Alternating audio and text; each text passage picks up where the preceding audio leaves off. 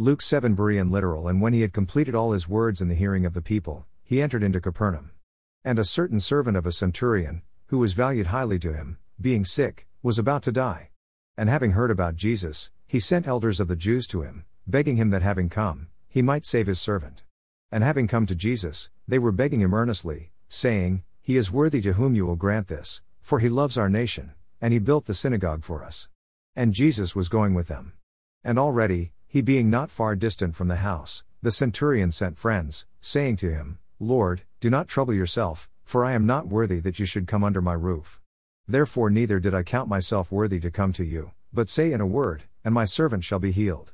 For I also am a man appointed under authority, having soldiers under me, and I say to this one, Go, and he goes, and to another, Come, and he comes, and to my servant, Do this, and he does it. And Jesus, having heard these things, marveled at him, and having turned to the crowd following him, he said, I say to you, not even in Israel did I find such great faith. And having returned to the house, those having been sent found the servant in good health. And it came to pass on the next day, he went into a town called Nain, and his disciples were going with him, and a great crowd. And as he drew near to the gate of the town, also behold, one having died was being carried out, the only begotten son of his mother, and she was a widow. And a considerable crowd of the town was with her.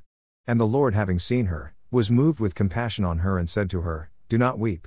And having come up, he touched the bier, and those bearing it stopped. And he said, Young man, I say to you, arise. And the dead man sat up and began to speak, and he gave him to his mother. And fear seized all, and they began glorifying God, saying, A great prophet has risen up among us. And, God has visited his people. And this report concerning him went out in all Judea and all the surrounding region. And his disciples brought word to John concerning all these things. And having summoned a certain two his disciples, John sent them to the Lord, saying, Are you the coming one, or are we to look for another? And the men having come to him said, John the Baptist has sent us to you, saying, Are you the coming one, or are we to look for another? At that very hour, he healed many of diseases and afflictions and evil spirits, and he granted many blind to see. And answering, he said to them, Having gone, relate to John what you have seen and heard blind receive sight, lame walk, lepers are cleansed and deaf hear, dead are raised, poor are gospelized. And blessed is whoever shall not be offended in me. And the messengers of John having departed, he began to speak to the crowds concerning John What have you gone out into the wilderness to see? A reed shaken by the wind? But what have you gone out to see? A man arrayed in fine clothing? Behold, those in splendid clothing and living in luxury are in palaces. But what have you gone out to see? A prophet? Yes, I say to you, and one more excellent than a prophet.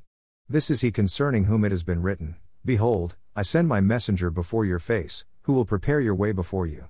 I say to you, no one among those born of women is greater than John, yet the least in the kingdom of God is greater than he. And all the people having heard, even the tax collectors, declared God righteous, having been baptized with the baptism of John. But the Pharisees and the lawyers rejected the counsel of God as to themselves, not having been baptized by him. To what therefore will I liken the men of this generation? And to what are they like?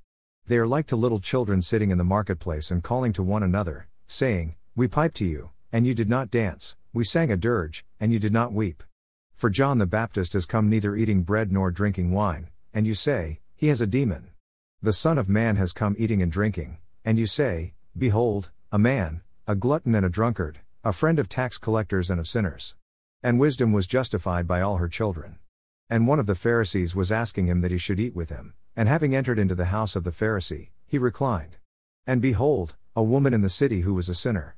And she having known that he had reclined in the Pharisee's house, having taken an alabaster flask of fragrant oil, and having stood behind him at his feet weeping, she began to wet his feet with the tears, and she was wiping them with the hairs of her head, and was kissing his feet, and was anointing them with the fragrant oil.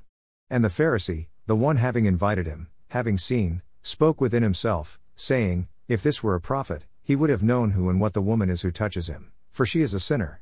And answering, Jesus said to him, Simon, I have something to say to you. And he says, Teacher, say it. There were two debtors to a certain creditor. The one owed 500 denarii, and the other fifty. They having nothing to pay, he forgave both. Therefore, which of them will love him more? Simon answering, said, I take it that he to whom he forgave the most.